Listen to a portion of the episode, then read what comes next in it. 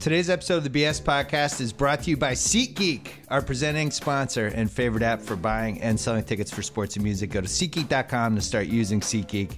Don't forget to download the free SeatGeek app and our promo code BS. SeatGeek sends you $20 upon your first purchase. Today's episode is brought to you by Trunk Club. They take the hassle out of shopping by finding the best clothes for you and your style. Just go to trunkclub.com slash BS. Answer questions about your style, preference, size. You'll be assigned an expert stylist who takes it from there. Get started today. Trunk Club will style you for free. Free shipping both ways. You only pay for the clothes you keep. Go to trunkclub.com slash BS. And we're also brought to you by HBO Now, home of After the Thrones. The Ringers post-game show for Game of Thrones. We're producing the post-game show for Game Oh, of Thrones. Oh, they're doing a post-game show Oh now? yeah, we're doing it. HBO Now, Andy Greenwald, Chris Ryan. It premieres on HBO Now uh, a couple hours after the show. That's so there you go. And they'll t- they'll tell you what happened because I never know what the hell happens on that show. I love You it. know, once it's over, you go, what happened? Yeah, I'm, I'm, I watch it and I go, uh, the tall blonde lady got mad at the Yeah. guy with one hand, and She I'm just an idiot. So they angry yeah at the yeah. yeah. So they go. All right, let's start. Yeah. Clear enough for you? All right. yeah. That was the voice of Louis C.K. Can you picture us right? Wait, do people call you Louis or Louis? How does that work Both. I now? can't, I've never been able to decide, so I just like I'll tell every other person Louis and the every other person Louis. I had a Most bill. people call me Louis. Yeah, that's what I want to call you, but I don't Yeah. know if like makes Louis sense. Louis sounds for, more formal. Yeah, it is more formal. Um, I had a Bill versus Billy situation for a long time, and finally Yeah. went with Bill. But my whole family still calls me Billy. Sure, But it is weird. You feel like you have two identities almost. That's okay. I like having a couple, yeah, a couple, a couple, couple of different things people call you is a good thing in life. I Do think. people call you CK? Like, do you have buddies who just say, Nobody. "Hey, CK"? Nobody. Nobody. Not one person. Not, a, not one single person. you get mad if they call you CK. Nah, there was one guy uh, call me CK. I didn't uh, end up liking him, but I used to like Okay. him. So, uh, thanks for coming. I, I you know, Sure. I've read all the reports about you're you're broke apparently now. I feel really bad. I, I didn't know if we had to pay for your car or how's that. What's bankruptcy like? Is it rough? I'm so not broke.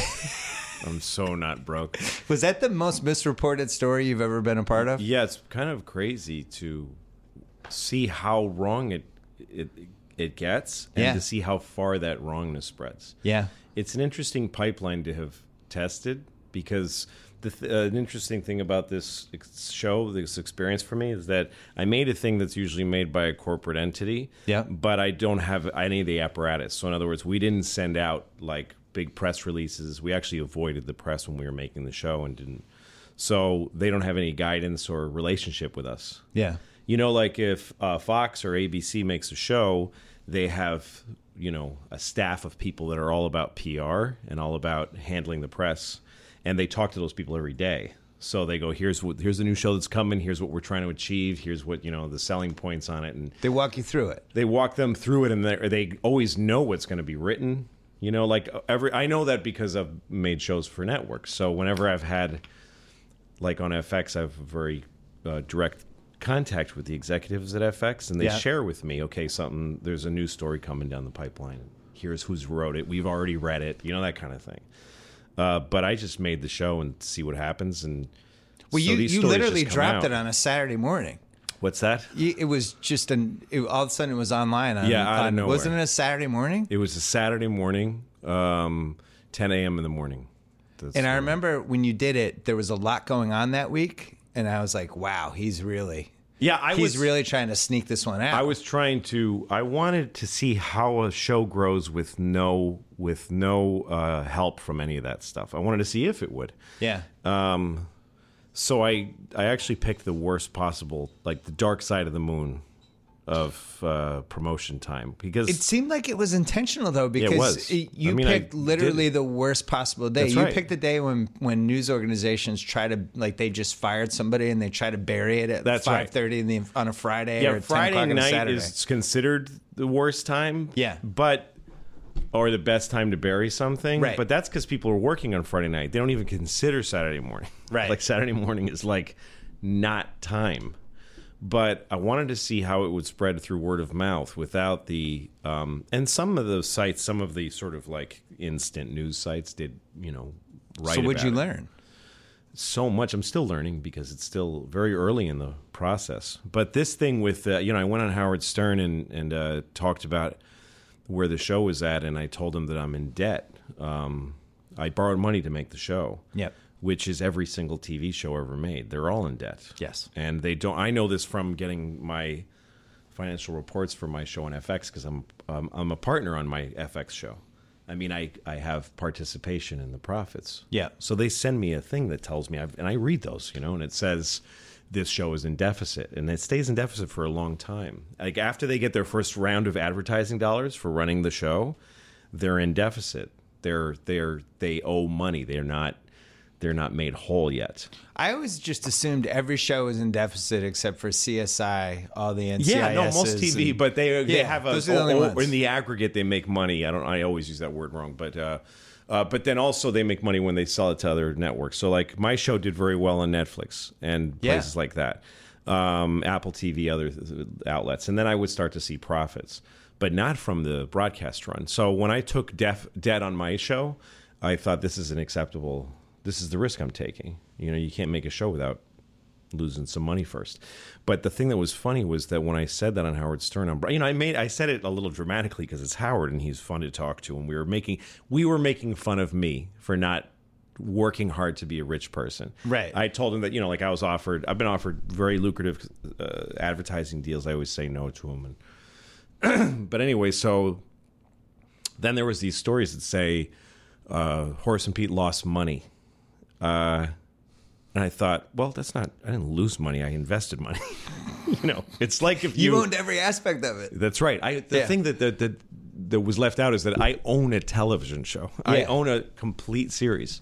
You own a television own show during an era where all of these streaming content places are in, a, in an Anchorman fight to try to get good content. That's right. I own and I own multiple piece. places to sell this show. That's right. And I'm on. I'm at the head of the stream. Like I'm Yeah. in the mountains. I'm the snow that's melting. Yeah. To feed the water. So Right. and it's an enormous asset, and it's mine forever. So that doesn't exist. You might own a small piece if you get points on your show, which is a hard position to get to, even. Uh, but I own this thing. So, and by by and and I own it. I own a show that's uh, that has Steve Buscemi, Edie Falco, Alan Alda, Jessica Lange, Alan Alda, Adi who I hadn't thought of in like six years Yeah, until I watched it. Alan is just one of these MVP guys. He's like if it, if he was like a baseball player that shows up, plays for the Giants one year, hits like you know, hits sixty home runs, He's an and unbelievable then uh, goes away, comes back three years later, hits you know, uh, three hundred hits or whatever. Right. I don't know what those numbers are like, but uh, he just doesn't diminish. If It'd be anything, like he if Julio Cesar. Chavez just came back now and just won the title again. Yeah, or what's his Yeah. name? Uh, Rickey Henderson. You know, like who, who who did that? Like he'd play for the Yeah. Newark Bears. He'd play Right. for like you know the Newton North Tigers, my high school baseball. Anybody, but Alan doesn't get uh, it doesn't diminish because he's not an athlete. He just gets better. Um, but anyway, the the cast is enormous, and the show is. Um, you know, I feel like it's a great show, but also it's the the, the critical acclaim has been you know off the charts for it. So that's what I own. Um, and yeah, I, I'm I'm right now I'm in deficit until I get, but it's making money every like while we're sitting here, it's selling and selling and selling and selling. So Well, you Um, didn't promote it at all. I didn't promote it at all. That's the other thing is that when I look, one of the reasons these shows are in deficit is because the advertising budgets are often they often eclipse the production budget on television shows. So like they'll spend millions of dollars on advertising. And so far to date, my advertising budget is zero. It's literally zero. I've spent zero dollars on this show, I would've- aside from the production budget. I would have put it out on a Tuesday. Well, but see, I wouldn't. If have you had asked me and you say, just here's Yeah. my plan. Yeah. Uh, I'm only telling you, I trust you. You have good taste on That's stuff. right. I'm going to put this out on a Saturday at 10 o'clock. I would have been like, don't do that. No, it, it But I think you d- did that intentionally because you were doing some sort of experiment. I was experimenting, and the the thing is that, you know, we're still. How old are you? I'm 75 years old. 75, No, I'm, yeah. I'm 46, but yeah, I, so I'm we're a in young the same. 46. I'm 40. I'm an old 48. See, I'm like those boxers when like Bernard Yeah. Hopkins gets out of jail and they're like, he's a young 38. And you're like, oh, he's been in jail. That's how I'm, I'm like, the internet was my jail. Right. Yeah. I feel like I'm one of those boxers from Cuba that nobody actually knows how old they are. Like they literally don't know. Like remember El Duque, the, the Yeah, pitcher? yeah. You could be Y- 60, you could be yeah. He's 40, like, yeah, I don't know. You know, I've been around. Yeah. Um, but uh, yeah, so okay. The reason I say our age is because. Um, why did I mention our age? Oh, because the way TV feels to us is like it's a thing that happened, Yeah. and then it's done happening. The thing that we haven't wrapped our heads around is that this stuff you make it and you put it up and it's sitting there forever. Do you know what I mean? It's it's sitting there. So the show I launched it on a Saturday morning, but that's meaningless. Like when I actually put it up doesn't mean anything. For most people in the world, it, do, it doesn't exist yet. For most people in the world, they have never heard of it. Right. This is like a. It's almost like the Tour de France. It's like thirty stages. Yeah, where something you like that. get to. But even that, there's no finish to it. It's just Yeah. sitting there. It's really like I made the movie. I just made it. I let a lot of people watch me make it because I made it. I'd put it. I'd make it. I would shot Wednesdays and Thursdays, edit Friday, and we For were 10 on straight the- weeks? Ten straight weeks. We made the show over Wednesday. We we would uh, uh, um, table read Monday, rehearse Tuesday, shoot Wednesday, Thursday. Edit Friday, and the show was on the on the website Saturday morning, and My then I'd email out Saturday morning. My my biggest confusion until you know, fortunately, Lewis Kay, who you know and I know, I was he was able My to tell me what, publicist, yeah, yeah. Who's also my publicist. And I Oh, was able that to works find out. Yeah, that Yeah. worked out. So I was like, what's he doing? How many episodes are there gonna be? It's like I don't know. He won't talk. Yeah, I wouldn't tell him. Yeah, yeah. yeah. To me, the He's like, I don't know. I don't. It could be forty. It could be two. I don't know. This is what excited me. I'm making a show with that heavyweight cast, and I put I put an enor- enormous amount of thought and work into it. Like I really worked hard on it, and I thought it's going to show up. No one's going to know that a show was even going to show up.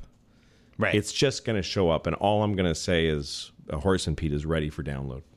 Period. it, for, it was like first episode. So it was First like first episode. episode. What does that mean? Yes, episode First one episode, of Horace how and Pete. many? That's right. To me, that's so exciting. Yeah. that people would, and again, they didn't.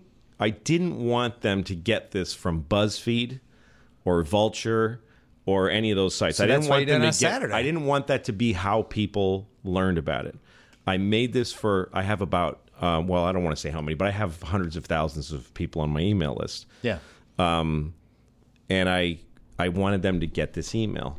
The people that have been buying my tickets and my my comedy specials and that stuff, to me they were the first target, and I knew they would spread it. But I'd rather that either you got it on from me or from somebody who has my email. Well, and you And also have all the TV critics who love you. You knew like that's going to go up, and you're going to get Right, but a lot of them were getting like I had five seasons of my show, and it was like at the end uh, nominated for best uh, series ever, you know, best comedy series for three years in a row. Like we had such a th- there's a way that uh, failure can hurt a TV show, but there's a way that success can hurt a TV TV show too. There's a way that that that road can be uh, distorting. And uh, and there's an end to every road. There's an end to every road of success. Do you know I what felt I mean? that in your last season. I, th- I thought that was the underlying theme of that season is that you were like, I've I've peaked with how people will feel about this show, so now I'm going to start fucking around and trying stuff. Yeah, I'm gonna stop. You got to land this. This this plane is. You got to land it now. Yeah. you got to land it, and then uh, and then you got to disappear. You know what I mean? And then so the you next took thing. way more chances in that last season. I felt like than you did in the other. Not that you didn't take yeah, I chances think in the that other one, might be but true. That might be true. But Wasn't the Russian apartment episode the last season? that was season? the season before. What was the la- the last season? The what last was the biggest season- risk you took? The Russian Um, apartment episode was when I was like, oh, he's Really fucking around he's now. really experimenting. Yeah. This is yeah, this is going places. yeah. The last season was. I'm trying to re- Last remember. I season don't was- remember. I don't have it in my I gotta head. say, I, can't totally remember the sequence either. Yeah, I emptied saw it out of my them. head once. Oh, well, that the last one had. Uh, oh, the- well, there was the episode where I uh, I fuck a pregnant lady and she goes into labor. You had that? Yeah, that was the opener. that was fun. that was hilarious. And then there was the um You know what I've What? you don't you know what I've found out with content? Yeah. There's so much content now. I think I saw something about how 15 or like in 1999 there was like 25 scripted shows in production and now There's there's, like, like- 140. I think it's in the But I mean that doesn't mean we're now. watching all of them. But I just No. remember when I was a kid and we were growing up with the three TV stations basically. Yeah. And I remember like everything about everything that I watched, like the good times, JJ gets shot, it's a double episode, like all those moments. And now there's so much good TV. It's like I watched all your shows and then the next one's on and I don't go backwards with it almost. No, I'm- that's you're the, the, thing. same no, way. most you know? people don't go backwards anymore. It's like porn. It used to be you knew what all the porn was. You know, there was Debbie Does Dallas, Right. and there was Deep Throat, Yeah, Taboo. Marilyn Chambers, Yeah. the green do- behind the green door. That Now was kind of it. Yeah. But now it's I don't know why they nobody will ever watch it all. No. Like it doesn't seem like it seems like they could stop making porn now. And nobody would actually, it wouldn't run out as a resource for like a thousand years. This is a big Adam Carolla is this is a big conversation with him where he feels like we've now made enough porn to last us now for like seven hundred yeah, years. You could sit down and try to watch. You wouldn't. You don't have enough life. yeah. I mean, if you, if you took 700 a baby and started watching him, making him watch porn twenty four seven for his whole life, Right. He'd get to ninety years old and he wouldn't have Yeah, seen all the porn. He'd be up to There's like thousands. 1982. There's a millennium of porn out there. If you lay it end to end, I think there's a millennium of porn, like more than there has been. I think you could go back to Jesus with how much porn there's. I, I think we've made I more bet porn than books. there's two thousand years of porn if you lay it out, line, uh, you know, uh, um, Right. linearly, end to end probably more. It's with probably cre- like with credits. with credits, I bet you get back to Jesus. So Um, so the show Okay, so so uh, just going back to this shit with the, the so okay, so people started saying uh, the show's broke, and then they started jumping ahead to saying well it all came from the Stern interview. Right. But if you listen to the Stern interview, I tell him I took debt to finish the show. I was hoping that the sales would pay for it, but that was that was insane. That was never going to happen, especially because I didn't advertise it and I launched it spec- on on purpose at the worst possible time. Yep. Um, the money was to be made later, but the first the, the the laying out of the show, the event of the show, for the people that were following along, was meant to be a small, intimate uh, um, experience. Um, and I knew it would only be a few people. But it also fe- it felt like 10 plays. That's what what it is. It's like a ten act play. Yeah. And I started to realize as I was writing it, this is a finite piece. This is a this isn't this isn't a series in terms of like, hey, let's go five, ten years with this. This is a this is a ten act play, um, and it has a beginning and a middle and an end to it, and each piece has its its own sort of life to it. Um, but when I started to realize that, I thought, um, I could put everything I have into just these 10. You know what I mean? So I put those out, uh, knowing all the time how many I was going to make and how far the thing was going to go. Although there's ways I can continue with it. You know, there's in my head, but I haven't decided whether I'm doing that or not. Um, I don't yeah, we can't get into spoiler alert. no, we don't want to sp- spoil anything. Yeah. But anyway, so so so what I told Howard was that um, I took on debt to finish the show, but that by the end of the summer it's going to be gone. I'll, I'll be in the black, which is true. I mean, watching the sales the way they are, Yeah. um, you know, by August or something, I'll probably be clean. Uh, and then hopefully we'll get Emmy nominations, which I'm going to push for. Um, and then the show's going to be, you know, and then we'll sell to Netflix or somebody else. Kate you know, watched Hulu. all of them in 2 days. Did you really? You took him. To, you took him to a dark place. It's hard, right? It's hard to Came in in the it. morning. He was It's like hard. he was like kind of shaken up a little bit. He's only like twenty three. yeah, no, it freaks people out. Yeah, you freaked him It out does. a little bit. And now that I've, I've got all of them for sale at the same time, you can buy them all with one click. Right. Now it's crazy how it's selling. So I knew all this. Uh, but what people did, took out the part where I said we're going to make our money back and said he lost money, and then other people wrote the show is a failure. Uh, he lost money. It didn't work. Right. And uh, and I saw that and I was like, how did they extrapolate that? Well, That's so first weird. of all, it's a lack of education about what the entertainment climate is. I don't think that's you have why. so many different. I think Well, it's just more fun to say. I think it's more fun to Oh, say. Oh, you think it's just easy to just jump on it? Well it's just more more interesting nobody wants to click on a story that's like um, uh, the jury's out on how horace and pete is doing so far it's uh, it's in, it's in deficit but do, but but you know but sales are strong that's not a clickable story louis ck lost all his money on horace and pete and it was a total failure is very clickable so that's what i think guides I think you should have played things. with it and done a couple planted things where you're just like at a bank, like with your stuff. well the howard show boosted sales Sell i mean i got i mean all the, the whole story did great yeah. I mean, they people have gone beyond and written that it's been uh, canceled, which is really bizarre. But that's that's a whole other thing. Because you own every piece of it.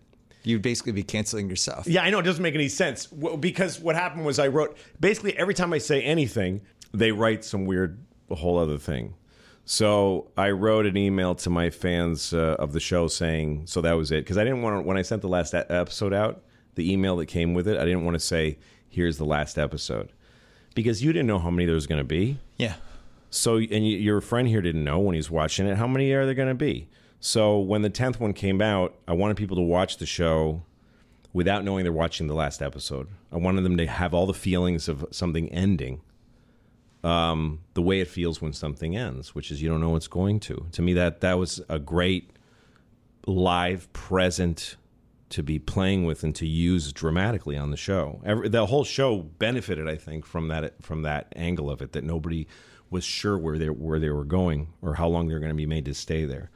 One of the things I've learned uh, really uh, dramatically over the last year Yeah. is how the first story determines all the other stories. And if you if you get there first with whatever the angle is, Yeah, that's just going to shape what the rest of the angles are for good and bad. So like when when I broke up with ESPN Mm-hmm. and I decided not to say anything the first couple days and they started planting stuff. Right. And it was basically like this was a financial decision. He was difficult and he he wanted too much money. I was like I'd never even talked money with them. That's and right. it had nothing to do with money and it was the day after I went after Roger Goodell again. Mm-hmm. And 18 hours later, you know, all of a sudden we're breaking up and people are like, well, he wanted too much money. It's like, are you following the timeline of what happened Right. here?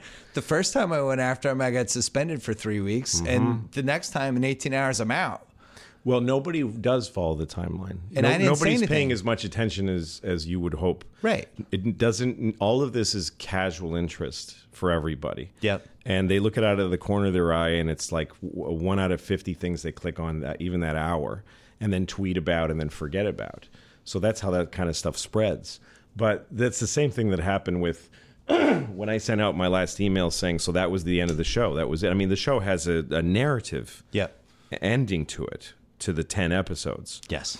And so I said would say so that's so true. so obviously that was it.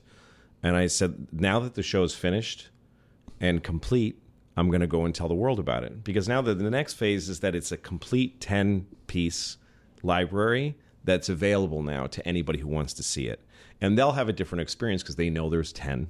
They know they know that there's sort of a definitive ending to it and they'll come to it with that knowledge and watch it all at once. Now it'll get binge watched. So, So you- so when I sent that out, uh, some people wrote things saying can't Louis C.K. canceled Horace and Pete because it was a financial disaster, and they wrote they used the quote "now it's finished" to seem to seem like I was like I'm finished, as if I talk like a I'm in a Frank Capra movie. You know, or like I'm Edward G. Robinson. You're through, you know. So, uh, and then that got picked up because what I'm learning is that uh, news sites don't do their own research, and nobody called me or my publicist to say, "Is it true that the show's canceled?" Because I never said that. I never said the show's canceled. Nobody ever does a checked. follow-up email or call. They just they just check one site, and then it grows into this enormous story. Because the idea of the show being canceled is a radically different idea than it's like saying that um, Raiders of the Lost Ark was canceled when they wrapped it. They oh they gave up at the end. You know what I mean? Or like saying that um, the People versus O.J. Simpson was canceled. Well, the, how, what do you want them to keep hanging around talking about what happened like forever and ever? There's an ending to the story, but uh, I th- in your case it was a company that got out ahead of you Yeah. because they had very an agenda. lesson. Yeah. But I don't know why it happened in this case because there's no, I don't have any opposition in this. Case people case. want it's it's boring right now for culture. It's like for just the It's pub- just something to talk about, yeah, right? It's, like just you for filled fun, a, right? you filled a couple days of uh, headlines and I blog posts and what it, stuff. I think that's what it is, which is okay with me. It's okay because here's in, the th- in your case and in my case, the thing is you just live your life and you keep making your work, and it doesn't. To me, it's a curiosity. It's funny, but also there is a timeline to your life, and here you are now where you are now, and the places that get out ahead and say really rash, unsubstantiated, you know, crock of shit stuff um, after a while, I think they must lose some credibility. Like I think most people don't. Most people know when I read anything on internet news, I go like, yeah, maybe, maybe, I don't maybe think most that people happened. do that. I don't think most people do that. I guess maybe not. I don't know. I think people trust the news. I do it. Like I'll read some be like Vanity Fair behind the scenes on something that happened, and you just you trust the writer. And most I guess of the so, right? it's a Especially good thing. when it's just a fact. When Yeah. somebody just says this happened, you go, well, here's something I see a lot. This guy said this, and I go, fuck, why'd he say that? that's really harsh. But then if I take the time and read it, which is rare, like one out of every 10, mostly Yeah. I'll just see the headline. This guy said this thing. And I'll go, wow, that guy shouldn't have said that. And I never look at the article, but I store in my mind that that guy said that. I keep it in my in my files of who that guy is, right? But when Yeah. I do look at it, sometimes I'll go, well, that's doesn't. He didn't exactly say that. Like when they you really look at the facts, or if you go back and r- watch the interview that they provide with it, it's like, nah, it's not that bad. It wasn't as bad as it sounded. And then when the person, you know, uh, responds and, and says, that's not what I said, they go, he walked back his, rem- walking like- back his remarks that he never said. There's a good story that's happening as we speak that is a fun sample for this for everybody to watch. Yeah. So Michael Strahan announced yesterday that he was leaving the Michael and Kelly show. Right. Right? He's going to Good Morning America. Uh huh. And he told Kelly and the producer after the show, like Disney was basically like, "We'll double your, your salary to do GMA."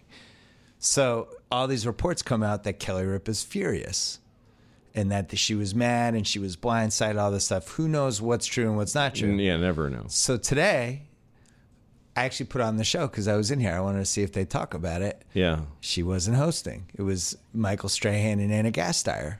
Now maybe she had a doctor's appointment. Maybe it was a prearranged thing. Yeah, no- but no the idea. internet's just going to go nuts with this for the next. Right. I even did a tweet. I had fun with it. Um, but who knows what's true and what's not true? And maybe Kelly Ripa wasn't blindsided. Maybe she's mad at somebody else, or maybe they're Right. fine, or maybe she knew. But it's going to take a the the narrative that's starting now is Kelly Ripa's mad. She got blindsided. I don't know if that's true. No, you have no idea. The thing is, though, the difference recently, it feels like, because I kind of stopped getting, I, I sort of faded away from a lot of press attention between my last season of Louie and this thing.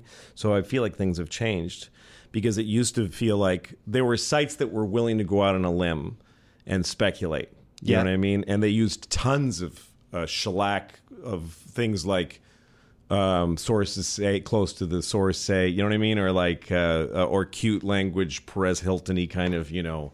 I it seemed, uh, you know, I hear a whisper that, you know, that kind of shit that gossip people used to do, or uh, you know, uh, I'll Word bet on this is street. word on the street is. Yeah. But now they actually just say uh, like. And, and you can only go by your own experience because I gotta I gotta assume that if everything that I read about myself is really inaccurate, that everything I'm reading is accurate and is inaccurate. It's not about me. Do you know what I mean? So when I read things that say like Louis C.K. Uh, um, states or you know confirms that his show is canceled because of you know financial concerns, they that when they extrapolate something, they just say this is a fact because it's all moving too fast for anybody to check it or to give a shit. I have no interest in correcting any stories about why would you do that? Like Well, why would you go out? I mean, you just if you just when you have an opportunity, which I have plenty to talk in public, you just say the truth about your life, and then someone else is saying some speculation about your life, and people choose which one they want to. You know, it's probably more interesting to read the speculation. So I don't know. It's also you have Twitter, which is 140 characters, and you have the way that everybody writes headlines now. Yeah, So headlines now are like Louis C.K. went broke doing Horace and Pete. That's just the headline. and then you read the story, and it's like, wait a second, are we sure he went? But Right. it's the same thing. And in Twitter, it's they pass it along. And right. And again, it's okay in the end because time keeps going by. So like.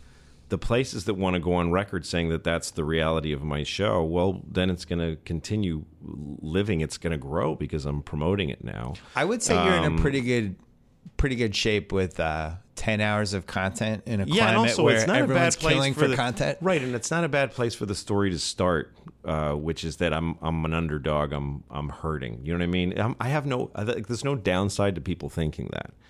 Uh, to thinking You- that the show that I'm having trouble. That's okay with me because Well, we can perpetuate it if you want. yeah, yeah. Oh no, I'm really fucked. Yeah, yeah. I'll buy you lunch after. Thank after you. we do this. Thank just I know I know it's tough Yeah. times for you. But it must have been you must have at least thought about just going into Netflix or Hulu or someone and just being like, just give me twenty five million for this right now. I'll give you uh, ten hours. uh, all of this is in the future. I can, I'm, I can and will do that. I'll find somebody to buy the show. I mean, that's I own a TV show, so obviously I'm going to sell it to another out- outlet. I mean, I- I'm the same. I'm in the same position that FX is with the show that they make. you just flipped um, it. Normally people it airs on TV Yeah. and then they pay thirty-one dollars to binge watch it a year later because That's right. So, so the binge watching is the first income stream. Right. That's the thing. And and it, what has been interesting has been watching people kind of like figure out and debate what the price point should be and what the what this show is. No one's ever that I can think of done anything this this way. I'm not the first person to make my own TV show, but um, because of the profile of the cast and because I came off of five years of a winning TV a TV show that was doing well, um, it's in a really unique position. But you know, I charge money to watch it, which is an odd thing for people now because they're used to streaming and having a subscription. It's odd and it's Um, not odd though because like I never watched Mr. Robot and then everyone was telling me to watch Mr. Robot and the only way to watch it was to basically either get the whole season or pay by the episode. Yeah, that's just that's what that's what basically it is. what you did. Yeah, that is just what it is. And so you see people trying to figure it out and talking about it on the internet, but then in the end, people that like it go, eh, well, whatever, I'll pay, and they pay for it, and that's how the show. Um, that's how I was able to afford the show, and the fact that I'm going to be at a deficit in a, in a couple of months. I mean, I'm I'm I'm over halfway uh, paid off the bills for the show at this point. I couldn't be less concerned about you paying for this show. Yeah, no, I it's think not gonna- so- it's the greatest era for you to do this that's ever existed. yeah, this is just when to do it. And then after when it, once it's kind of gone that route, I'll put it on Netflix and it'll be it'll just be there for who wants to or Hulu or Vimeo or uh, wherever else or or a broadcast or you know a cable network or something like that. There's a, a lot of buyers right now. Well- uh, for television, so Hold on one second. Yeah, if you're ahead. just getting started or you're building a growing business, MailChimp makes it easy is that right? to connect with your customers and sell more stuff. Totally free to get started, no expiring trial, no credit card required. We are using the Mailchimp for the Ringer. What is MailChimp? My new website. It's it's a newsletter service. Sends out newsletters. So we've been our website's going to launch this summer, and Mm-hmm. we've been writing content in the newsletter, mailing it out through Mailchimp. It's been awesome. We're closing in on 200,000 subscribers. That's great. Uh, thanks to MailChimp for helping me and everyone at The Ringer build our audience. Incredibly easy to use uh, and totally free to get started. No expiring trial, no credit card required. How long have you had your newsletter? Uh, since I launched my first thing on my site, I did live at the Beacon in 2011, I think. How long did it take you to get to a decent level where you were like, oh, I'm at 100,000 people have That subscribed? happened pretty fast. Did that it? show sold very fast. Good. So I think it was a few months, uh, like two or three months. Were you obsessively checking the numbers every day? Are you one of those no, people? I mean I get an email in my pocket. Yeah. Uh, every hour, depending. Sometimes, depending on how I feel psychologically, I, I'll call my web, I'll write my web guy and say, "Let's go to one every four hours for a while." right. or let's go to one every hour.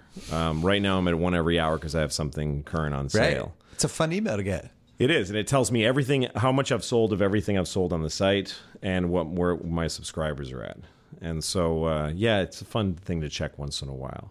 Can I ask you about uh, some of the decisions creatively with Horace and Pete? Yeah, please. Yeah, first of all, you got really genuine and awesome performances from a couple people I hadn't Yeah. Mm-hmm. thought about in a while, like Edie Falco. he's amazing. yeah, Steve Buscemi and Yeah.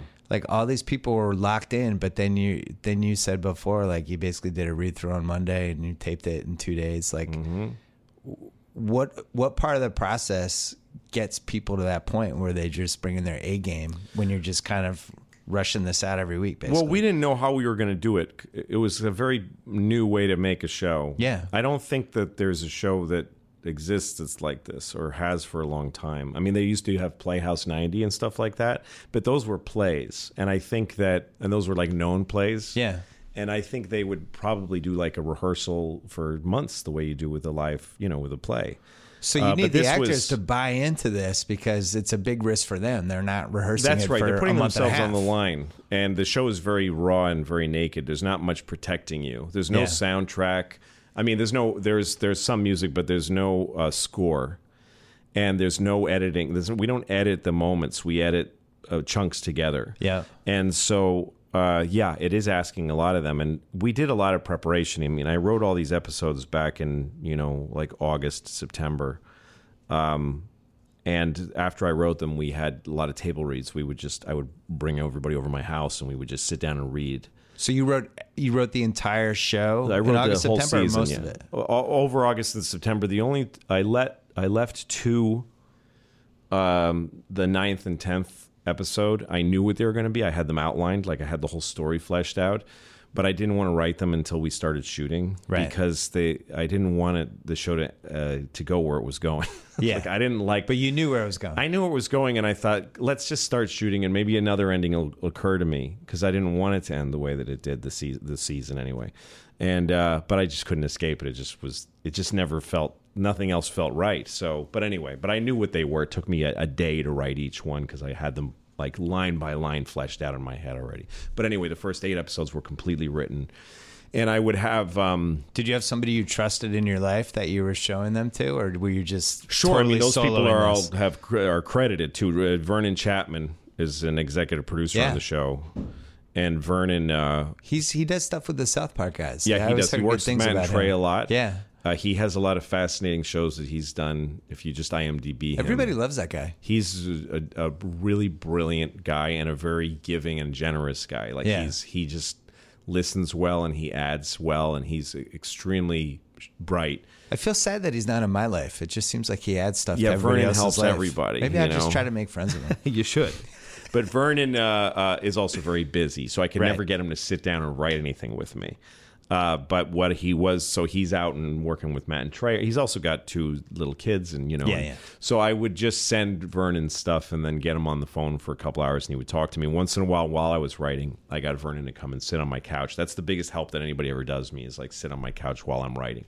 Because So then I can do just they look do up once in a while and go, couch? "Does this?" I just I'm writing and I look up once in a while and I go, "Does this make sense?" Or I read it out loud to them and we discuss it a little, and then I keep keep mo-. So what are they doing when you're typing? They're just like reading their Yeah, reading yeah, a magazine. Yeah, well, well, magazine. People have their own phone and their own For the phone? Yeah, yeah, Okay. sure. Yeah, it's not you know, there's not like a fan in the corner, Reading a magazine. I'm like in the like an old brass 1980s. fan. Yeah. Pretty good newspaper. Yeah, so uh, uh, he did that for me. Dino Stamatopoulos did it, did Yeah. did some of that work for me, and also Annie Baker, who's a playwright uh, um, who lives in New York. I met her. She did a great play called The Flick that I really loved, and um, she won a Pulitzer for The Flick. Wow. And uh, she's just like an independent Brooklyn playwright. And I met her, and I and uh, I got less time with her because she was had her own life and was busy. But I had like uh, like two two days that she came and, and, and sat and helped me think some of the things out. Because you'd never she written a particularly play, helped right? me with the third episode, which I gave her credit for. Um, And you'd never written I a never play written before a play. Yeah, and I didn't know this was a play till I kind of got halfway through it. It started to feel like what it was. But Oh, uh, really? Yeah, I sort of thought it was like uh, I knew who the people were, and I knew what the show was about to me, and and then the more they started talking to each other on the page for me, I was like, this feels like a feels like a stage play, and um, or something. I thought maybe this is like a I don't know, it's like a multi-camera drama. Um, or You a sit drum, you know, situation Sit drama, drama, you know. It felt like something out of the set at the 1970s to me, like Yeah, how that- like well, Maude or in the Family was filmed almost. that's way the way those shows were fil- filmed was very respectful to the idea of live performance. Yeah. Um, and that's the way I did when I did Lucky Louie. That was the idea behind that. This uh, series I had on HBO Yep. was really let it feel like a live performance. But the, the and I had a live audience that really enjoyed the show, so I had a lot of laughing on the show. But there's a thing about laugh laughing on a sitcom has been so discredited by its abuse that you just can't hear it anymore. So, so I saw this thing on. Um, YouTube called uh, Abigail's Party. It's a Mike Leigh f- uh, uh, play. Michael Leigh, the filmmaker, wrote a play in the 70s and they made a sitcom looking version of it. They just filmed it with multi cameras on a set that looked like All in the Family, like that style set. Um, and I was blown away by it. And it's really funny, and there's no audience, there's no laugh track that's kind of what was the jumping off point. I thought I want to tell that kind of a story, and also it was two hours of one scene, two hours of a constant conversation that does Wow. two hours long, no break. And I thought originally, I thought that's I'll never cut in this show. It's going to go from That's hard. A to B without a cut. Yeah. It's just going to be a live performance. And I made the first thing that started to form the idea of Horace and Pete as a bar owned by a family was that uh, I wanted it to be a business, and I wanted two sets: a workplace and a and a living room. And I thought I don't want to cut though. Like, can I have a little mu- piano music? Boom, boom, boom, and here's the house. so I thought, what if the business and what if they're in the same building? What if the apartment's upstairs? so that you can people can go up and down the stairs without cutting. That was Yeah. the first idea I had. Uh, and I thought, well, then it's a family owned business. That's how I got to a family owned business that they have the place upstairs and they live downstairs. And then once I got there, I let go of the thing of like you can't ever cut or have separate scenes. I just let go of it because I with what I wrote. Before you write stuff, you get all these crazy ideas. You know, I don't remember what your original question was, but No, that um, was one of them. Then I had a, I, the follow up question was about how you pick the customers because some of them Oh, seem oh. to be people in your life. Yeah. So wait, you asked me about getting the performances up. So yeah. So once I wrote it, once I wrote the eight, then people came over and they they they sat with me and read it, and then we'd talk, and then they'd go home. But yeah, we just decide we didn't really we we just decided we're gonna we're gonna do this uh in this workflow. We're gonna just and we didn't know how we were gonna do it really. The first week we really discovered it. Um, w- every Tuesday we come in and we would read it. Like we'd go all the way through the the this the episode on the two sets. Just walk Yeah. from one set to the other, and we just go all the way through. And the thing is, the show is very exhausting emotionally. So it, we would- do I would it imagine. once. Yeah, we do it once, and then we'd be like, all right, and I, let's do it again. And we do it twice, and then I go, okay, let's just do the second half one more time. Do the second half one more time, and then be like, and I'd look at everybody, and I'd go like, let's stop. I mean, we on Tuesdays we would be done by like two in the afternoon because we just couldn't keep doing it. We couldn't keep re- reliving these moments. Yeah. And then Wednesdays we'd kind of have this feeling like it's it's tape day, and we'd get mic'd and put on our costumes and makeup and stuff. And then now the cameras are there, and there's just a different live. There's no audience, but everybody kind of get this game face on. Um, and I had certain coach things I would say like off book tomorrow morning or you're you're fucked, you know. Or and then once we're taping, we'd do like a big chunk of the thing, versions of a big chunk. And sometimes I'd say things like, um, "Well, if you want it to be on TV, you better do it now because this is the take I'm using. I'm not using anything you've done yet." Right. And you see people go, "Oh fuck." Pre- pressure's really good for good actors, you know.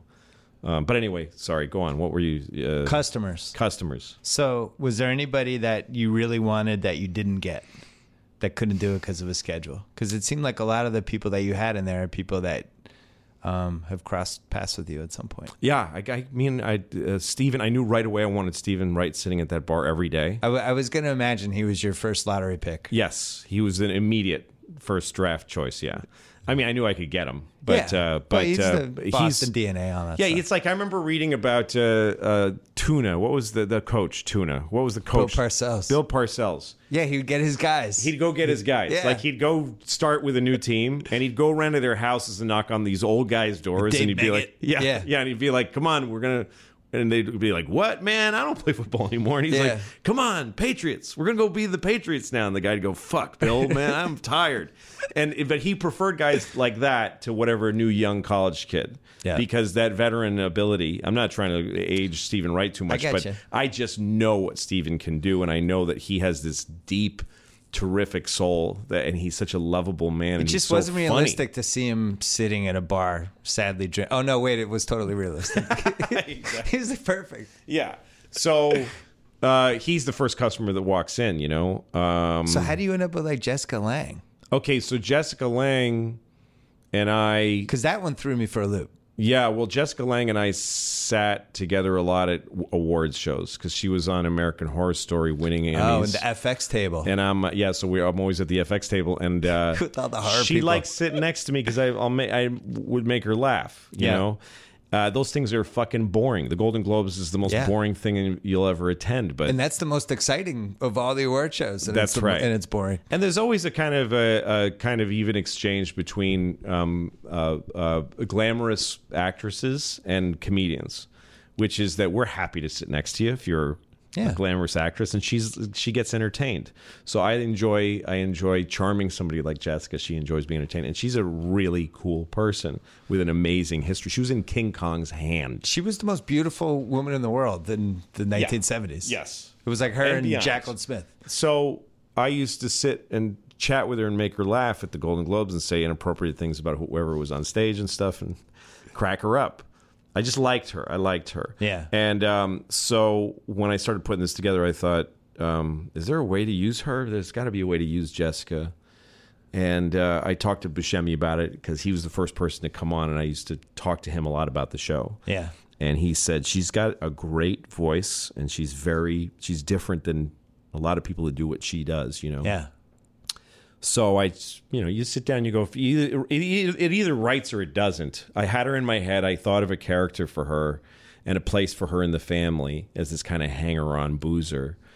And uh, it worked. It worked for me. So um, Was there anyone you didn't get that you would that have I wanted. perfect? Yeah, as I wanted customer. Uncle Pete to be played by Joe Pesci originally. I wrote it for Joe Pesci. Really? Yes, Joe was- Pesci. Yes, and I contacted him and I courted him. I tried to get him to do it, and he he was very nice to me, and I got to know him a little bit, and he finally passed. Um, and uh, but it doesn't. It to me, it's just. It's like saying you wanted somebody else to play your real uncle in your life. I mean, uh, uh, Alan Alda is Uncle Pete to me. He always I was going to say be you ended up with like the most decorated, most per- comedic this- addict Just actor nobody could have done that Yeah. part the way he did it. Nobody could have made that guy live that way. So, um, so everything works out, you know. But I there was not no there was a few people I wanted that I didn't get. Did you Um, think of having like uh because it's a pr- it's a pretty dark show. Did you Yeah. think of having like the Norman Cliff type character that would be Somebody a little, funny? a little levity? Uh, you know, I just wanted to make sure it felt like they were really people that might be at a at a bar. I, to me, I wasn't thinking in terms of entertainment value or comedic value so much. You know, uh, except for there are people like uh, that are on the show because I saw him at the Comedy Cellar. You know, Kurt Kurt Yeah. Metzger, who plays the guy who sits with a stack of newspapers and drinks coffee. He was a big. That was a big bet. That was a big like, who knows how this is going to work thing because Yeah. he's just this really wily comedian. He's a really unhinged, hilarious comedian. He's to me a really exciting new stand-up. I mean, new to me. He's probably been doing it for you know 15 years or something. But Yeah. uh, um, I I got his voice in my head, and I thought I handed him a huge thing, which is he's he like leads the conversation in every episode at the bar, and I had an instinct that he might be able to do that. Um, so I wrote that stuff for him, and and uh, he turned out to be great, you know. But he was never meant to be like he's going to be really funny. He was meant to be this is the kind of guy who's like he can't stop talking, the kind of guy who like will will attack people at the bar and say obnoxious shit, and we kind of nobody quite likes him. Do you know what I mean? He's just a constant. well, that's Um, what Cheers because Cheers was such kind of an uplifting, funny show for the Right. most part. Right. And bars are just not like that. No, bars they're the opposite. They're not. A bar is an interesting place because people are very open. They'll say anything at, at a bar. You- They're argumentative. Yeah. They're candid. Yeah, first of all, They're people are able to go like somebody will go like I like Donald Trump. Somebody will go like, well, that's because you're a rich asshole. Like they'll say, and the other guy will just shrug. Like nobody quite gets in a fight. Yeah. Or somebody will just su- suddenly say, uh, um, "Yeah, I I kind of killed my mom over the years. She died because I abused her, something like that." Like people I just held, say I held her meds off. Yeah. Yeah, and people kind of shrug. Yeah, I've heard worse. You know, like Right. there's a moment where Tom Noonan says, uh, uh, Steven Wright says, "Imagine if everybody in the world killed themselves at the same moment, even babies. Imagine a baby killing himself." And then Tom Noonan says, "I saw a baby kill himself once." and those are the kind of things you hear at a bar once in a while. Yeah. I saw a baby kill himself once. Like, I remember. what the fuck was that? You know? when I lived in Charlestown, there was a bar called Sully's on Main Street, Mm-hmm. and it opened at eight. And at about seven forty, guys would be lining up to go in, Right. and it was like I, and you know, I'd be going. Most of the time, I'd be coming home because I would never get up that early when I lived there. But uh, you'd see these people, and you'd go. What's more depressing, being in a bar at eight in the morning or waiting online Mm. Yeah, at no seven fifty in the morning Yeah, no to shit. get to the bar at eight? It's much more depressing to be in the line. Well, the thing about a bar is that you're not alone, but you're not with anybody. It's like Yeah. the Billy Joel uh, line. Uh, you know, they're drinking a have, sharing a drink they call loneliness, but it's better than drinking alone. So it's like a bunch that. of people being alone together. You just And to just me- perfectly quoted Billy Joel. That, that's a hard lyric. I thought you were going to screw that up. but No, that's, uh, You yeah, yeah. the lyric.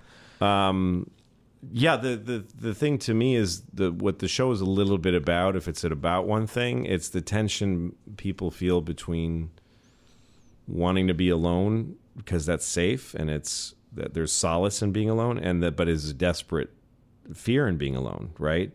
But then if you're with people, there's comfort in being with people, but there's danger in being with people because you can get hurt by people, and and it'll it'll take you to a scary place in yourself sometimes. So uh, people live in this constant tension of wanting to be like safe but not alone, safe but not alone.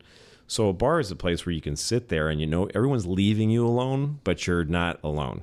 It's it's it's the one step away. Day drinking is one step away from drinking in your because you kind of know if you drink in your apartment by yourself, you maybe you'll last a month and they're going to find you Yeah. half eaten by the cat. You know, uh, you can keep it going at a bar a little longer. You know what I mean? It's a survival. There's thing. witnesses That's to your right. self destruction. Yeah, and it, they keep you a little closer to, you know, and there's somebody to turn and talk to, but there's not anybody to be responsible to or anybody to let down. I think that's one reason people uh, live that way too. Quick break to talk about our good friends at framebridge.com. Mother's Day is coming up, so send the mom in your life something special a family portrait, a picture of you, a photo of her grandkids, a photo of her kids, whatever. You can order in five minutes on framebridge.com. You can even upload the photos right from your phone. Their experts will handcraft the frame and ship it right to you and your mom. They'll even include a handwritten gift note. Pricing starts at $39.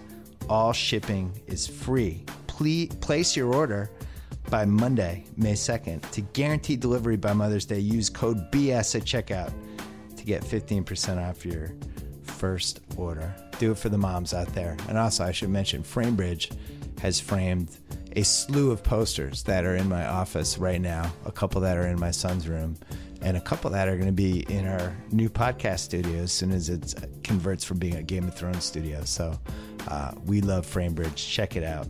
Their work is spectacular. Again, offer code BS. Check out 15% off uh, and do it by May 2nd for Mother's Day. Back to Louis C.K. I didn't, I mean, I might be wrong on this, but like you used the Shandling quote in the one episode, Yeah. which I'm sure had partly to the fact that he had just passed away and you yeah. wanted to pay tribute to him. Everything to do. Yeah. But it also kind of, I thought that that seemed to be what the show was It about. had at least something a to do with the show. That the show's kind of about like silences, right? And The- just yes, and the- and the- silence versus conversation. yeah. Is that a um, misread? That was that was Tate's big No, that was right. I think that, I mean, after you broke Tate. Ga- well, Gary uh, uh, and I were friends. Yeah. and uh, he wrote that to me in an email. It wasn't like a quote. Oh, that wasn't from like his- from his stand up? No, it's something he said to me in an email. Um, about uh, two weeks before he died, uh, he wrote that to me. Was there a, reason behind it? Yeah, I. He wrote to me about, and I don't really want to. I don't Yeah, want to go yeah. into this fucking thing because it was such a stupid episode. But when I wrote an email about Donald Trump to my fans, and it kind of exploded a little more than I expected it to. And Gary wrote to me and sort of made fun of me about the email, and I wrote back and forth. And he was, I was a little distressed at that I got too much more attention from it than I wanted to Yeah. and uh, and and we started to write back and forth just about life and stuff. And then he wrote that to me, amongst other things. And uh, I went through this email that he had written to me, and it was so full of very moving. And he he is a very he was a very deep person. All the time I ever spent with Gary, um, we would just talk and talk for hours, and then I always felt like we didn't get anything. We didn't have enough time. You know what I mean?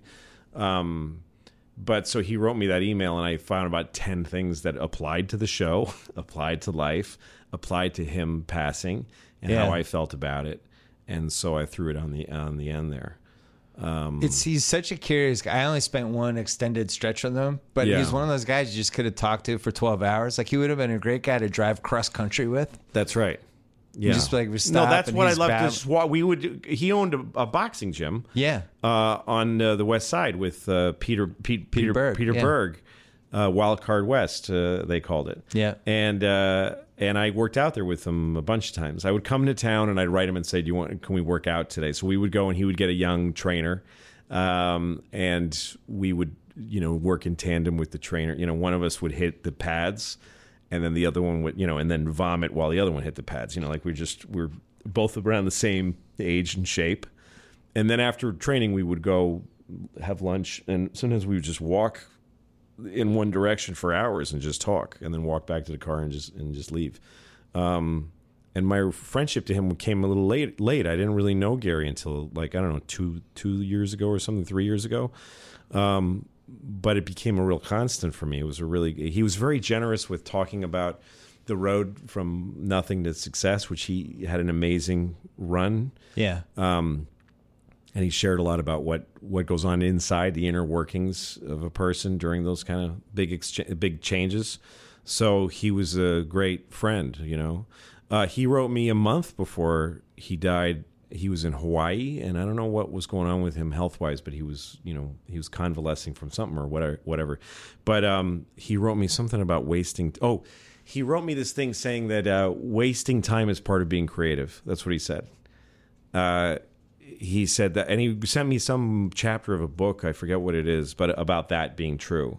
It was something about how Einstein used to like sit around and just do dumb things before he then went and figured everything out. Um, but he said wasting time is part of being creative. That was the message to his email. And at the end, he said, uh, um, I don't know how much time I can keep wasting because I'm certainly not a teenager anymore. Like how Yeah. much time I have left to waste, maybe three, four weeks or something like that, which ended up being exactly how long he he made it. But uh, anyway, so yeah, that quote that he he had died only a couple of days before, and I was posting the show, and so I called my editor and asked her to throw it on throw it on the end there.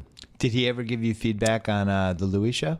Um, no, no, I never asked him about it. Uh, although he read the he read the first two episodes of Horace and Pete uh, before I started making it, and he really loved it. His his actually the way that he loved it gave me a lot of juice to keep writing because at that point I was just writing scripts and I didn't know if they were any good. You know. Yeah. Um. Anyway, yeah. So it sounds like August, September, you just hold up. You just crank this out. Yeah, I was sort of possessed. Which one was the by last time you'd done that? Uh, you know, when I wrote Louie, but Which was like at least a year earlier, right? It was a couple of years earlier, I guess, Yeah. or something, and uh, and that was a different feeling because I was sort of delivering episodes, and also Louie, I wasn't just making something; I was, you know, giving back to the network that gave me the show Yeah. and keeping people employed. I have, you know, Yeah. uh, like a couple hundred people that depend on my show for, or did depend on it. Yeah. Uh, and so that became a lot of what was driving me was I didn't want to let anybody down uh, with Louie. You know, um, if it was just me making some for a few people, I, I might have stopped earlier. You know, um, although and I still might make more. You know, I, I can if I want to. So I think it Um, was the last season or the second to last season when Louie did a couple of morally questionable things and Yeah. Mm-hmm. people wrote about it like it was a real person. Yeah. And we saw this happen with Game of Thrones last year when right, something that there was a rape scene on Game of Thrones and people were like this is terrible and it's like this Yeah. is the same show that started with a brother and sister having sex and then a little kid getting pushed off a tower. that's right. Yeah, It's and like, everybody I'm, was fine. I'm pretty it. sure I'm ready for anything on this show Yeah, after yeah. that. Yeah. Um, but it seems like this recurring theme in art. Yeah, Um, even saw it a couple weeks ago. Where people like, all these female characters keep getting killed off. What message? And it's like, well, Yeah. maybe because it's fiction. Um, Yeah, do you I don't think know- people get why- carried too carried away with that stuff? I don't know. I mean, I think it's okay if people write those things because they're just some of the population. There's Yeah. a weird disproportionate thing going on with, with the internet where it's like it feels like that's what everybody's talking about, but I don't think it is. I think it's a minority, and I think that most people take culture into their lives and then they think about it and they talk to their friends about it. And then they go do their jobs and raise their families. I think that's most people. So you think it's a it's a bubble? I do think so, and I think that it's okay for it to go where it wants to go. I mean, it's it's a reaction. When you make stuff, the reaction's different. I think sometimes when we make things, we wanted them to be guided missiles, like we can decide how people think about them and make sure they heard me just right. I don't worry about that kind of thing. You know what I mean? Like, But you're you. like it's I really think- it's been interesting to see the distortion of the story of Horace and Pete because I'm studying this thing. right. But it doesn't bother me or But you also have a me. thick skin because you were in comedy clubs for, you know, I, I would say stuff Definitely. It bounces off you yes. more than a typical show. That's right. That's right. And and also what I've always trafficked in is material that it's it's subjects that people don't want to usually talk about that Yeah. aren't easy to talk about. So what I'm really used to doing because I do it several hundred times per night Right. my life, most nights of my life, is starting to say something and watching people tighten and get upset and knowing that after they're upset, they're going to laugh and they're going to be glad that we went down that road. Yeah, I mean the SNL hosting was the best example of that. Yeah, yeah. oh, You mean the which one? The The um, last one you did. Yeah, yes. The the uh, the that monologue about uh, the child molester. Yeah, uh, was You could literally hear the audience. Yeah. You could hear the sphincters tightening as you were like, oh no. Totally. And I'm used to that, watching and I'm going, used to that. Oh no, don't, don't. Yeah, no, don't- Louis, no, no, no. Back off. No, no, please, no. See Like that's me, how I felt watching it, which Yes. is what you wanted. That's right. Well, to me, that's a worthwhile trip. Yeah. uh, and everything that happens afterwards is okay. People have their reaction, and everybody doesn't have to agree on what something is. You know, it's like when you read pieces on the internet that are like how he got it wrong, like the ones that always start with why this, this, this, this. Yeah. Well, according to you, and I don't know, you, I think you're in your twenties, and Yeah. also you're selling this. You're selling this click for money. There's so many reasons not to take it seriously. Do you know what I mean? And every time that I've met people who write for sites like that, they kind of roll their eyes and go, "Well, they make me write this stuff." You know, like nobody really means it. And I try They to tell think that it's to like my professional friends. wrestling. Yeah, Yeah. When yeah, it's like if two wrestlers got mad at each other, like, "Hey, man, you body slammed me." Well, first of all, no, I didn't. We remember we rehearsed it. I mean, it's it's a joke. So, like when I have friends that get attacked and by the blogosphere and they get scared and they're like, "I don't know what," I'm like, it it does. The person that wrote this about you didn't mean it. They actually didn't mean it. When somebody writes this was racist or this was inappropriate, they don't. I don't believe that most of them actually mean it. They're just crafting something to feed a um, a dopamine rush that certain people have to to sell clicks. It's all to, it's, it's it's it's a click economy. It's an outrage. It's an outrage economy. It's an economy of outrage. Every time you read a story that's supposed to make you mad, it's supposed to make you click. You're a sucker. Whenever you add your comment to yeah, that woman shouldn't pretend to be black in Spokane, Washington, who I never heard. You know what I mean? Yeah. This thing that affects three people that is now a global concern. It's money. There's an economy that sold that story and Well, made sure everybody in the world would click on it for money, money, money. So I don't buy into that. I don't buy into that feeling.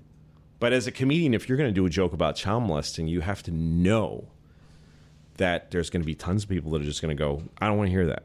And I did it on Saturday Night Live, which is not, you know, a late night comedy club. That was a high wire act. That was a that was a very mainstream place to do that joke. Um, I was gonna say it's like in I love the Fast and Furious movies. Yeah. There's only a couple trained race car drivers in the world Yeah. who could go on SNL and do that bit. Yeah, I mean, feel I was very. I, I I ran the set many times in clubs before I did it because I wanted to know that it was uh, airtight, logic wise, and to me, I stand behind it because, um, it's all true. I mean, it's just Yeah. it's just a truth. It's maybe a truth that you don't like to hear, and that's okay. It's okay for you to be upset that I said it, and it's okay for you to dislike me for it. It's okay for you to say. That's it. I'm done with that guy because he said this thing. That's your choice. You can But lim- also you can a- limit your culture any way that you want to, or you you can comment on it any way that you want. In the end, human beings continue to choose comedy as an important part of their cultural diet, and part of making that choice is to get upset once in a while. It helps us, I think. what helps you as a performer when people know that you're gonna you're gonna push the envelope every once in a Yeah, and that's the other thing is that I'm starting to reach more and more people. which is a good thing and a bad thing. Well, it's a good thing, and and then it's also a it's a ter- it's something you got to be careful about. Yeah. So to me, the thing isn't to say, now that I've got a bigger audience, I've got to cool it. That's a huge mistake, and it's also not honest. And you won't continue to be inspired, which means you won't be able to make anything anymore. So when I did SNL, I thought I'd done it twice. Uh, the first time I did it, I, do, I just sort of the monologue to me is what I do there. You know what I mean? Yeah. And then I hang around for the sketches. The Lincoln thing was great though. I mean, that was that was a cool. big win. Seth. Meyers Yeah. completely invented that. Yeah.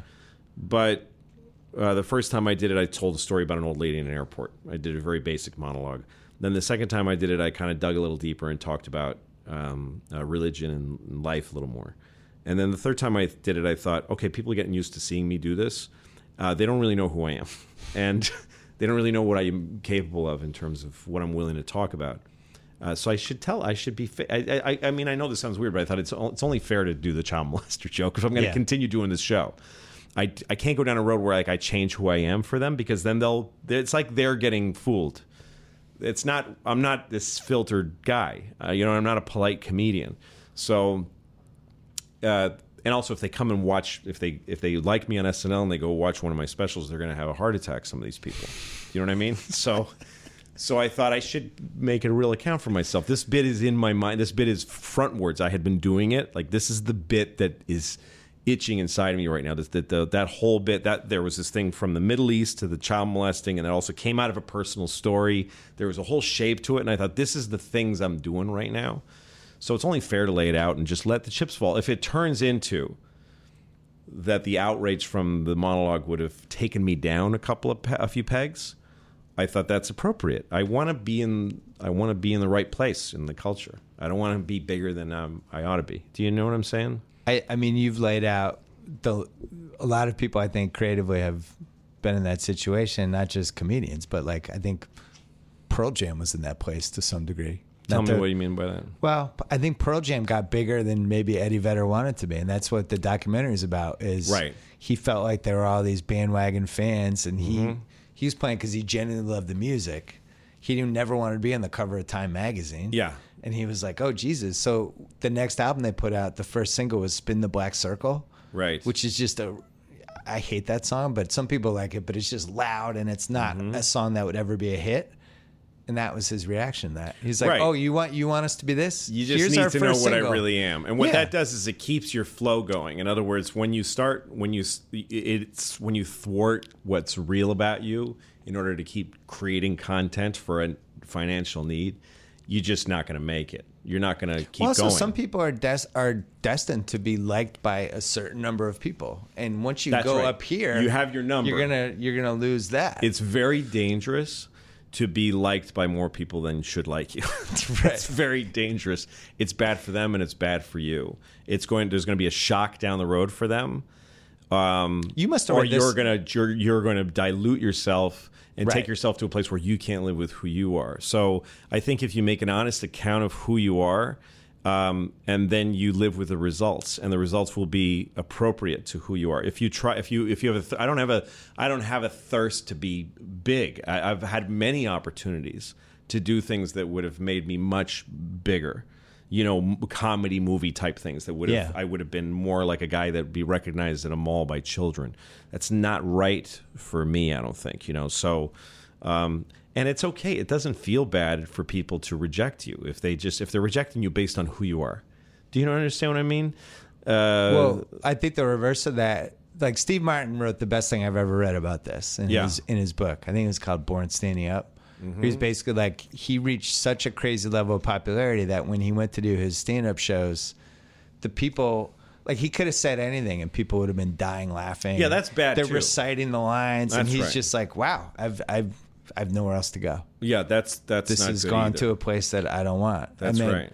That's there's all kinds of bad ways this can go. Yeah. If you I really care about the art. directions. If you're saying things just to piss people off, I don't know why do it.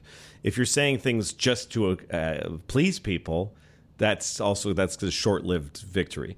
But if you just say the things you believe and the things that you like to say and that mean something to you, if you stay close to the gut, uh, then everything will work itself out.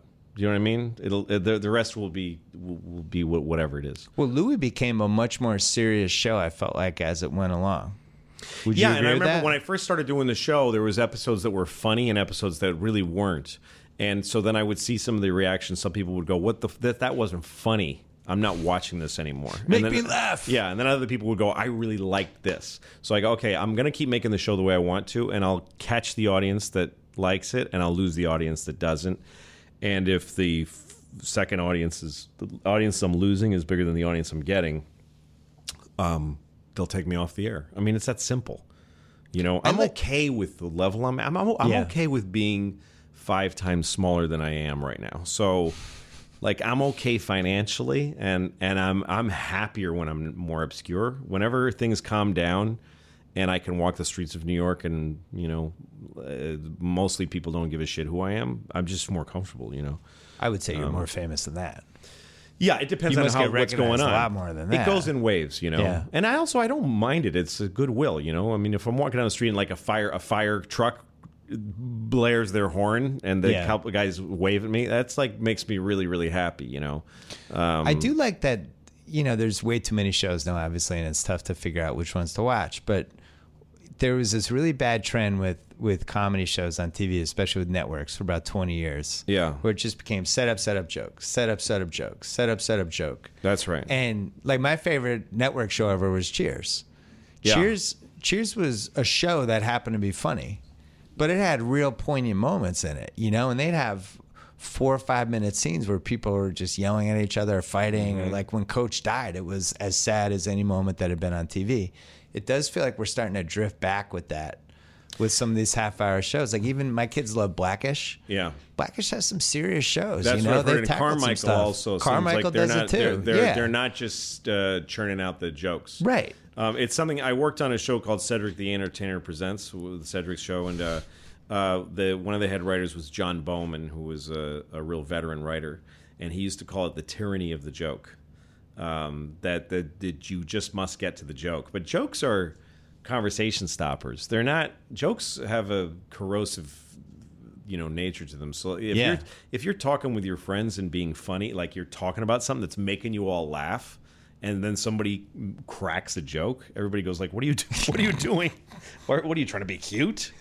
Like it's you know what I mean, and that's what sitcom uh, um, dialogue sounds like a lot of the time. But yeah, it's starting to drift back into some interesting places. I heard that show, The Ranch. I've never seen. I've never seen any of these shows, but I've heard that's also. Uh, oh the Kutcher show people like that yeah, show yeah, yeah but it's a little there's more There's so serious. much TV right now that there's. I mean, for me, the funniest shows, the shows that really make me laugh are like Portlandia kills me. Yeah. because it's about just energy and moments, and there's creative ideas about the stories too.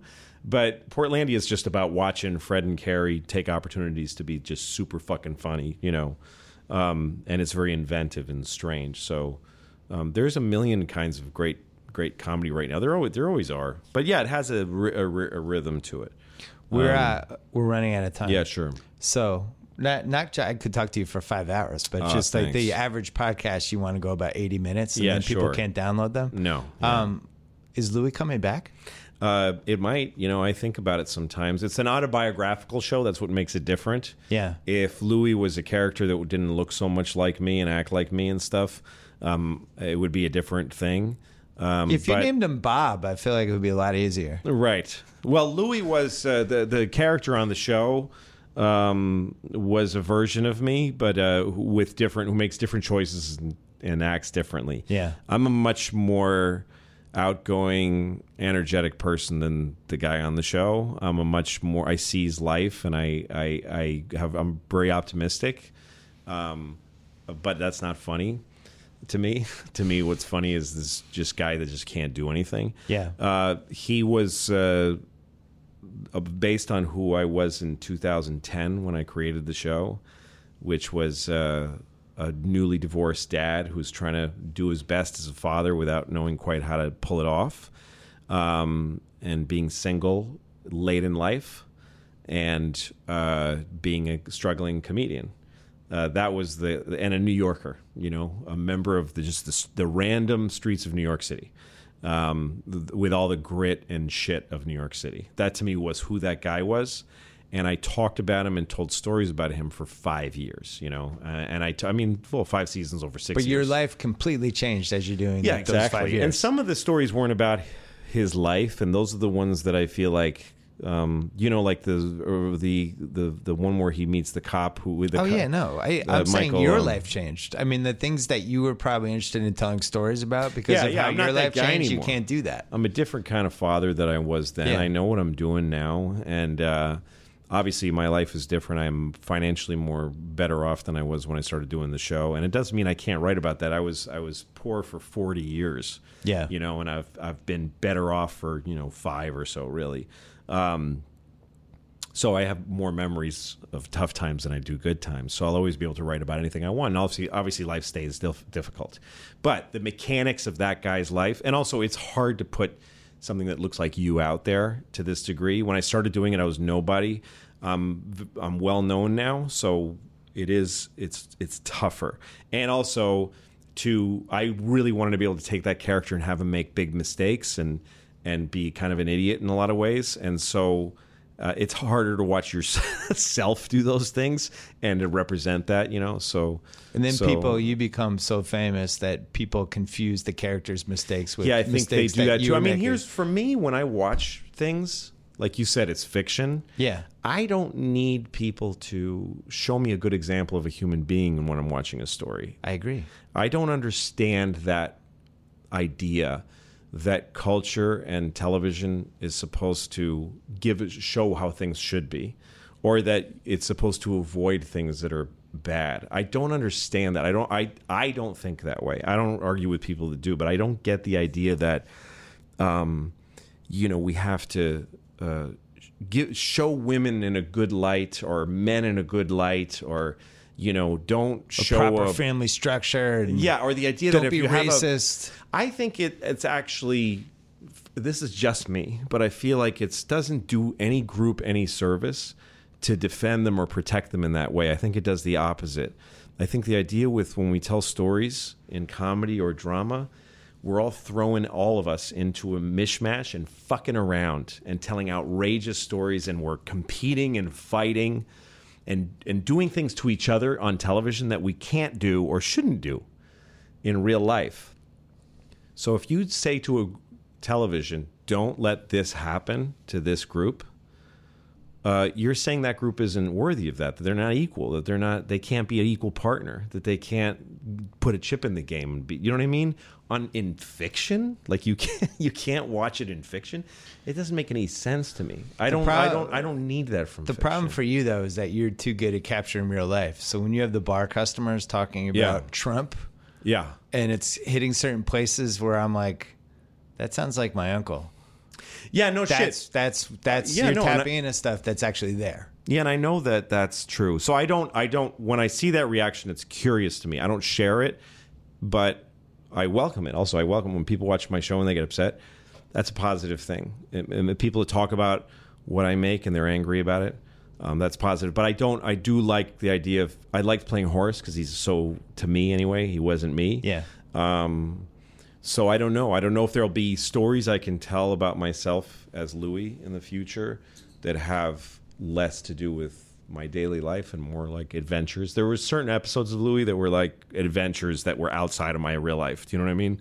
Like the going to Afghanistan and Well, you like also eh, when I had Larry David, we did we did a long podcast like a year and a half ago, and he's you know he's coy about whether Curb would ever come back, Right. and I just got the feeling like he was good, like he had a great run. Why fuck with it? You know? yeah, I think at some point some you, Don't you have to think about that too, right? You're like, Yeah. this is great. Maybe maybe it's better to leave two years too early than a year too late. Yeah, definitely. I think I I had that in mind when I put put it on a big pause. When I basically said I don't want to owe this anymore. Like that's Yeah. where it's at now.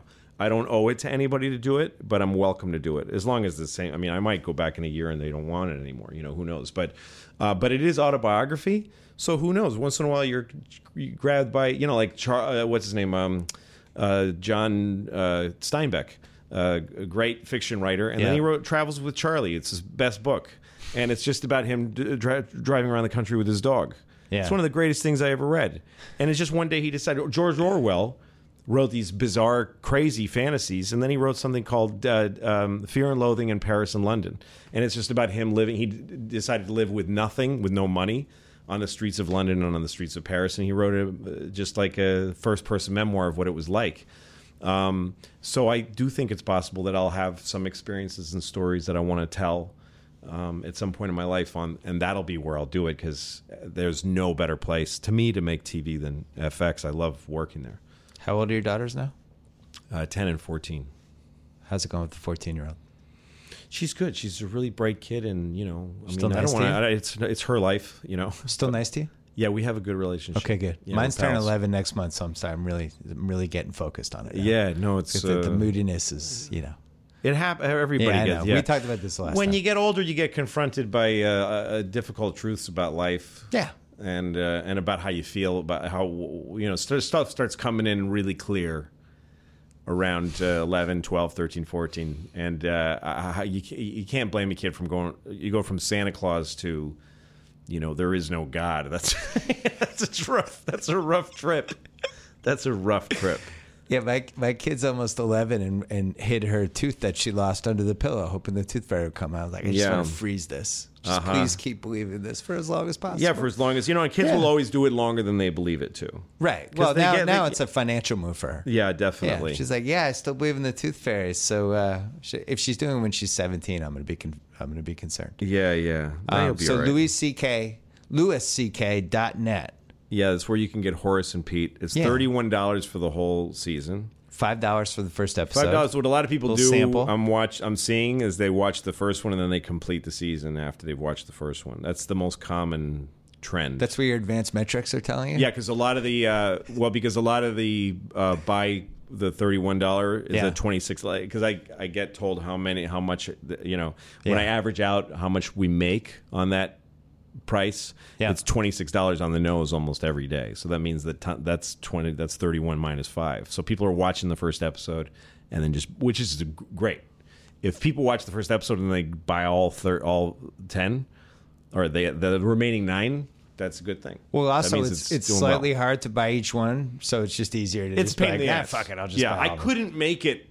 I couldn't let you buy them all ahead of time. Yeah. because they didn't exist yet. Yeah. So it would have been irresponsible for me to sell something that doesn't. But now when you're doing it, you might as well. It's just easier to just now it's the- there and you Yeah. can just go buy it. I think people it's smart to take a little time with it because it is heavy. It's I intense. mean, look at Tate. Tate's Yeah, like- it- that- people that's get a hurt. Screwdriver. That's Yeah. not coffee. people He's- get hurt on this show. This Yeah. show is about a family that's been together for too long. And uh, w- w- parallel maybe about a country that's been together for too long. Yeah. and it's it, and it, that doesn't mean that they don't need each other, but it's a hard time in this family's life, and uh, and it, every episode reveals more and more about what they're going through together, um, and the the performances are so good by these actors um, that the show is really fucked up. It, it, the show's seriously sad. It's not just a you're not just a bystander of some drama. You're really seeing some shit that's that's not really okay. Yeah. Um, and you have a stand up. Your next one's coming. I'm special. on tour. Start. I'm starting a, a tour now. Usually, yeah. I'll you're be all pretty over the country through the whole summer. Yeah. I'm going to Europe to do some shows. I'm going to be on tour heavily from now until probably January of next year. Great. And uh, I'm not going to put out a special for a little while. I might wait until next year because I really love the material I'm doing right now. And so I think if I give it a good year of touring, it'll be uh even better.